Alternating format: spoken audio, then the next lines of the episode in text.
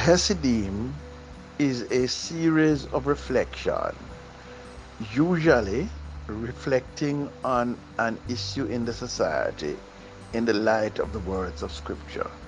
You're welcome to join us each time and to send your questions or comments by way of a voice note.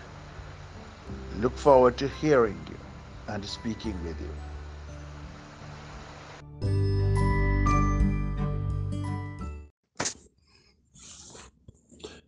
The people Jesus met on the way to the cross, the Via Dolorosa, force us to broaden our understanding of the season of Lent from merely being a matter of one's personal and private faith to something that brings the reality of God in Christ, his death and resurrection, to confront the realities of life, things as they are, the nature of the powers that be in the society. Jesus' death, as Paul reminds us, led principalities and powers in the street and made an open display of them. In other words, Jesus, by his suffering and death on the cross, disarmed the principalities and powers and unmasks them. This is nowhere truer than it is in Jesus' encounter with Pilate on the Via Dolorosa. Pilate was the Roman governor in charge of the region in which Jerusalem fell. After Jesus left Caiaphas in the Jewish council, he was taken bound to the palace of Pilate to be tried. There are several things to which we must pay attention in this trial of Jesus by Pilate. To begin with, notice that Jesus was silent. They accused him but he made no defense and no response. What must we make of the silence of Jesus? He gave no answers to their questions or accusations. He was silent. First of all, scholars call this the messianic secret because they claim that Jesus kept his identity as Messiah secret till the very last there is an element of truth to this because there were theories out there in the society about what a Messiah was and what he was supposed to do mount a rebellion, seek to lead an insurrection, and seek to become a political leader. That was not how Jesus understood and interpreted his mission as Messiah anything from Jesus that conforms such notions about himself would have led them to try him as such and to bring the weight of the system down against him to defeat him as such. Jesus was no political messiah. His silence was his way of not confirming their misconception of what Christ does. There is another explanation. It is that Jesus did not recognize the trial that they were conducting as legitimate as due process. He was silent in order not to confirm their legitimacy. Silence was an act of resistance. He therefore did not acknowledge it by participating in it. His silence was both rejection and protest. He would not recognize their jurisdiction to try him or appeal to them or negotiate with them in order to win some favor, some sympathy, or mitigation. To the very last, he maintained his dignity rather than beg favors from them. There is a third reason that is, by his silence, Jesus made it clear that it was not he that was on trial, but they that were on trial. Jesus was under arrest, but it was Pilate Pilate and the Jewish leadership that were on trial. The trial was about them, not about him. The words spoken betrayed their shallowness, betrayed their intentions, betrayed their character, betrayed their blood guiltiness. It is in keeping with what Paul said. He unmasked and disarmed them. So, what does this trial tell us about the people conducting the trial? What does it tell us about people in positions of power on whom justice depends? What does it tell us about what people have to face in the systems that run the world? And therefore, what does it tell us about what Jesus saves us from? And what is the task at hand to rescue the human family from entrenched injustice? The first thing that Pilate did was to attempt to pass the buck. He first said it was Herod's jurisdiction, not his, because Jesus was from Galilee. And he sent Jesus to Herod to be tried. Then he examined Jesus and found no evidence. He suggested that the Jewish leadership try Jesus themselves. He did this rather than carry out the duty placed upon him.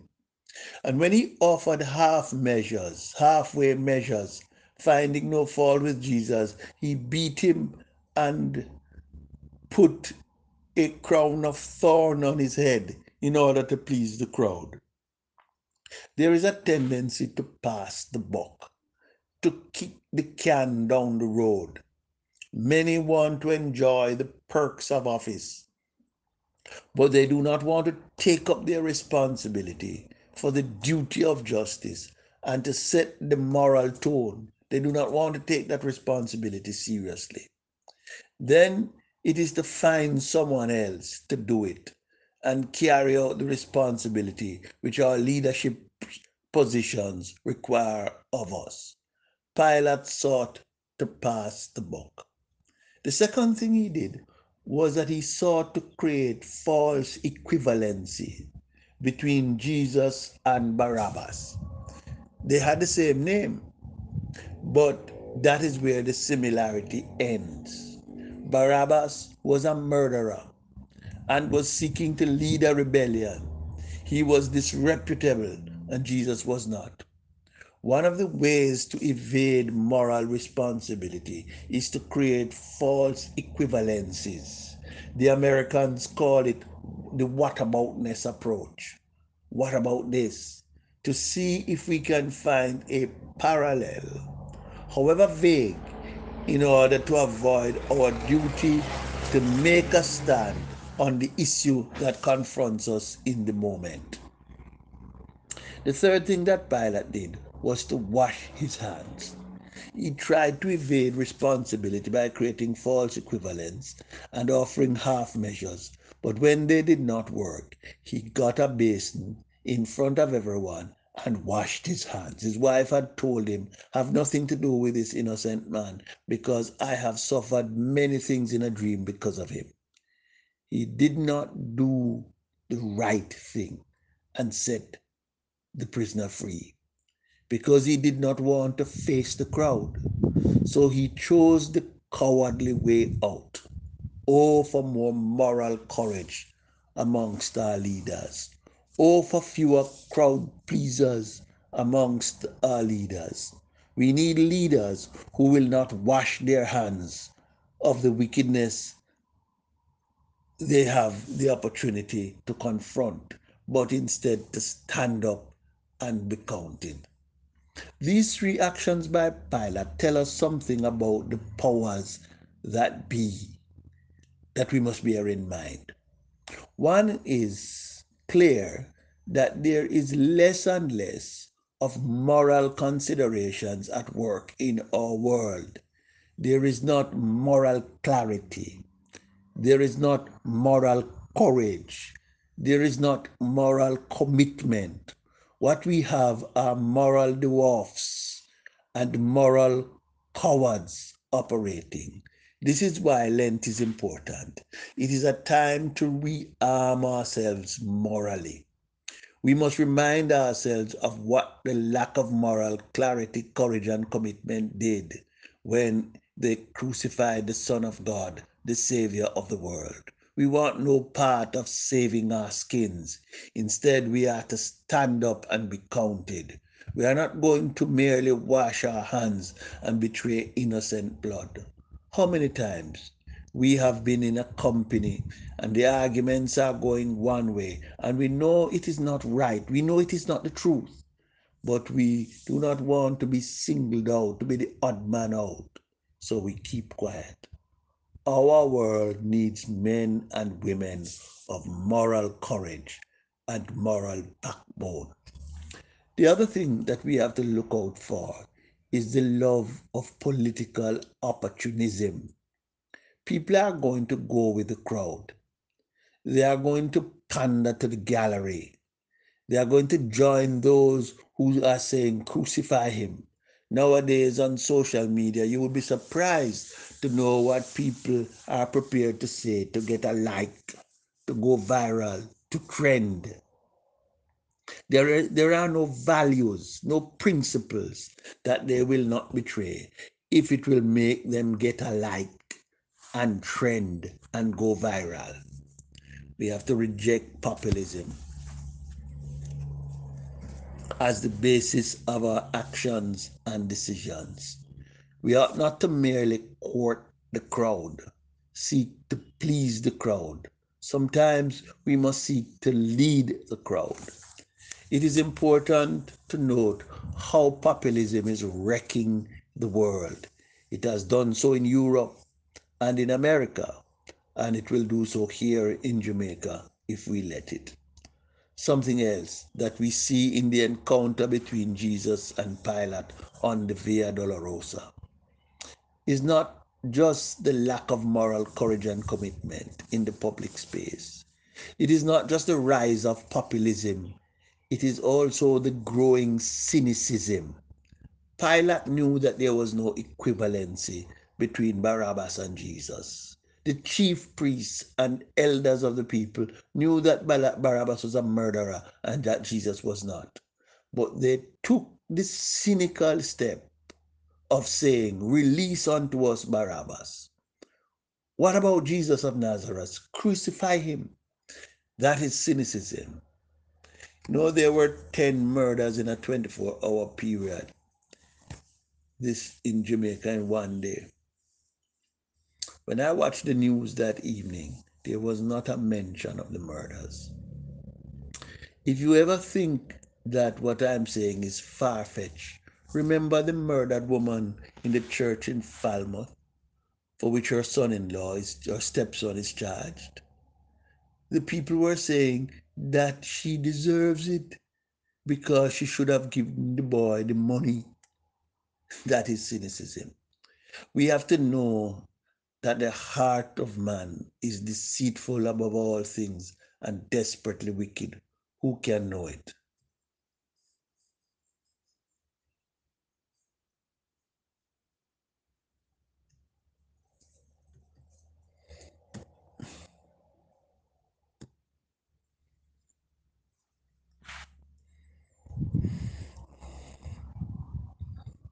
A book I am reading makes the point that repentance is not just a private matter between an individual and his God.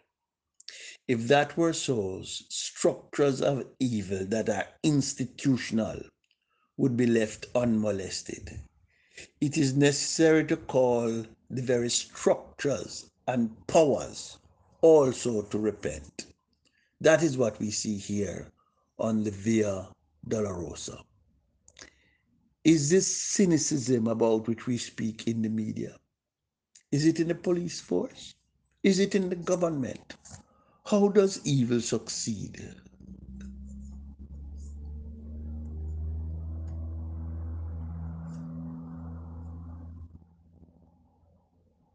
Because of the lack of moral commitment and courage, because of the opportunism, because of the naked cynicism. We know what the powers are. We know what they do, and we know what to expect from them. We are therefore empowered. We know what to expect, and we are equipped to face them. Let us not wash our hands as Pilate did, but let us stand up for what is right. Amen.